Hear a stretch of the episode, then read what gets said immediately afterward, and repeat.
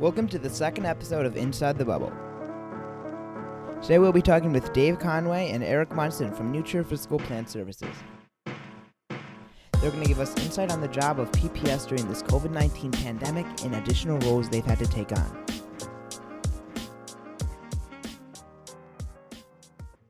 I'm Dave Conway. I'm the Director of Physical Plant Services. Well, I run both campuses, and uh, including you know the maintenance and the custodial and the grounds, and run the construction for the district. Eric Munson, uh, phys- uh, Operations Manager at Winnetka. Uh, I oversee uh, all of the custodial work that happens, um, room setups for events, uh, things of that nature. Now that you know a little bit about the two men, let's go back to March 2020. I asked them if they believed at the time that school would go back in person. We were hoping, yes, because we did everything that we could. We changed our practices. We uh, disinfected, you know, high-touch surfaces, right, more regular. We actually hired additional staff to do that. We bought uh, what we call uh, spray machines for disinfecting. Every room got disinfected every night. Not only cleaned, but the, the, the fogger would go in and disinfect the room. And we also in, uh, changed our ventilation system. Normally, a ventilation system is designed to be provide enough fresh air and air condition or you know ventilate the space and be efficient, meaning you're bringing in not 100% outside air. You're bringing in enough to keep the air quality uh, at an adequate level. We changed that. We did two things. We increased the amount of air coming into every space by as much as the air handler would allow.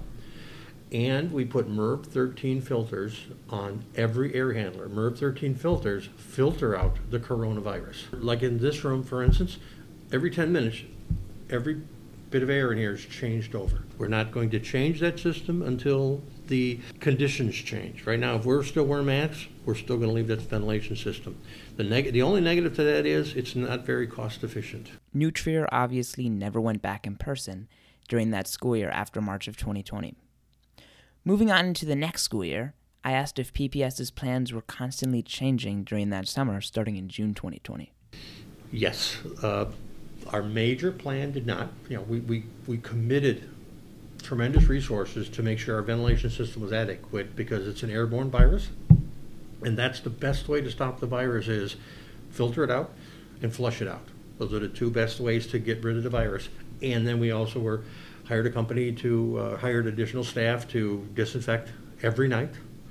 And then we added procedures, uh, which Eric can explain them, is if there was a person who is a suspected or confirmed COVID, po- tested positive or t- suspected, CDC had very specific guidelines to go in and wipe down all surfaces in the room. So imagine a room we're sitting in, every wall would get wiped down, the desks would get wiped down, the chairs would get wiped down. And then we came in, uh, in, a- in addition to that, we'd fog the room with our fogger. It's a, it's a, the brand name is Clorox, so you can imagine it's made with Clorox bleach, and and it had it had negative ions would cause it to attract to every surface, including underneath So the, imagine the surfaces underneath your spray here, chair. Because of the charge, it's gonna get, it's gonna cling to everything. Plans for reopening before the start of the 2020 to 21 school year were constantly changing. Originally, there would be some students in the building from the beginning, part of a hybrid plan. But right before school started, plans were changed to fully remote for everybody. I asked if PPS continued to do its cleaning procedures and kept its extra staff during all the confusion. Yes, uh, but what we did is we changed some of our practices. For instance, there's no reason to clean a classroom that nobody's in, so we came up with other work that needed to be done. Not, not, not makeup work, actual work. We could, certain things that we would save for the summer, we did them early. Because we had construction this summer, as you know, which is gonna, would causes us some delays. We got ahead of that. We did all of that work in advance. So we didn't waste any manpower. In early October of 2020, New Trier would open its doors to in person learning for 25% of students in a hybrid model. Social distancing signs were placed all around the building. Some said which side of the hallway to walk on, or where you could or couldn't sit. And that was an operation in its own. Well, uh, the, uh, the principal, Ms. Dubravik, um, you know, chose all the signs, determined, you know, the best places to put them, and that was a yeoman's uh, work on her part.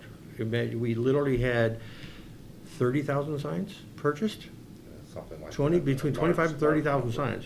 And we had to put those up. So that was a, a large work. Now, we still have 10,000 left, so it's not like we put them all up.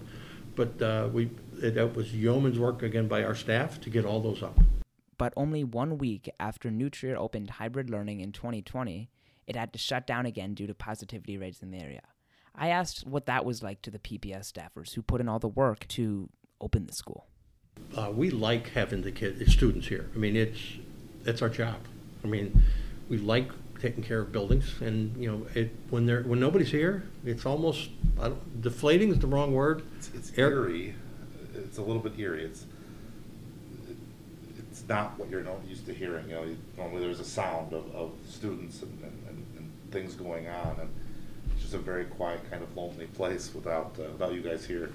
All the safety precautions were implemented by that time, so all they could do was sit and wait. By then, we had put in, you know, the, the signage, we had implemented the cleaning procedures, we had put in, I'm sure you see, uh, hand sanitizer all over the place. You see them in the classrooms, you see them in the hallways.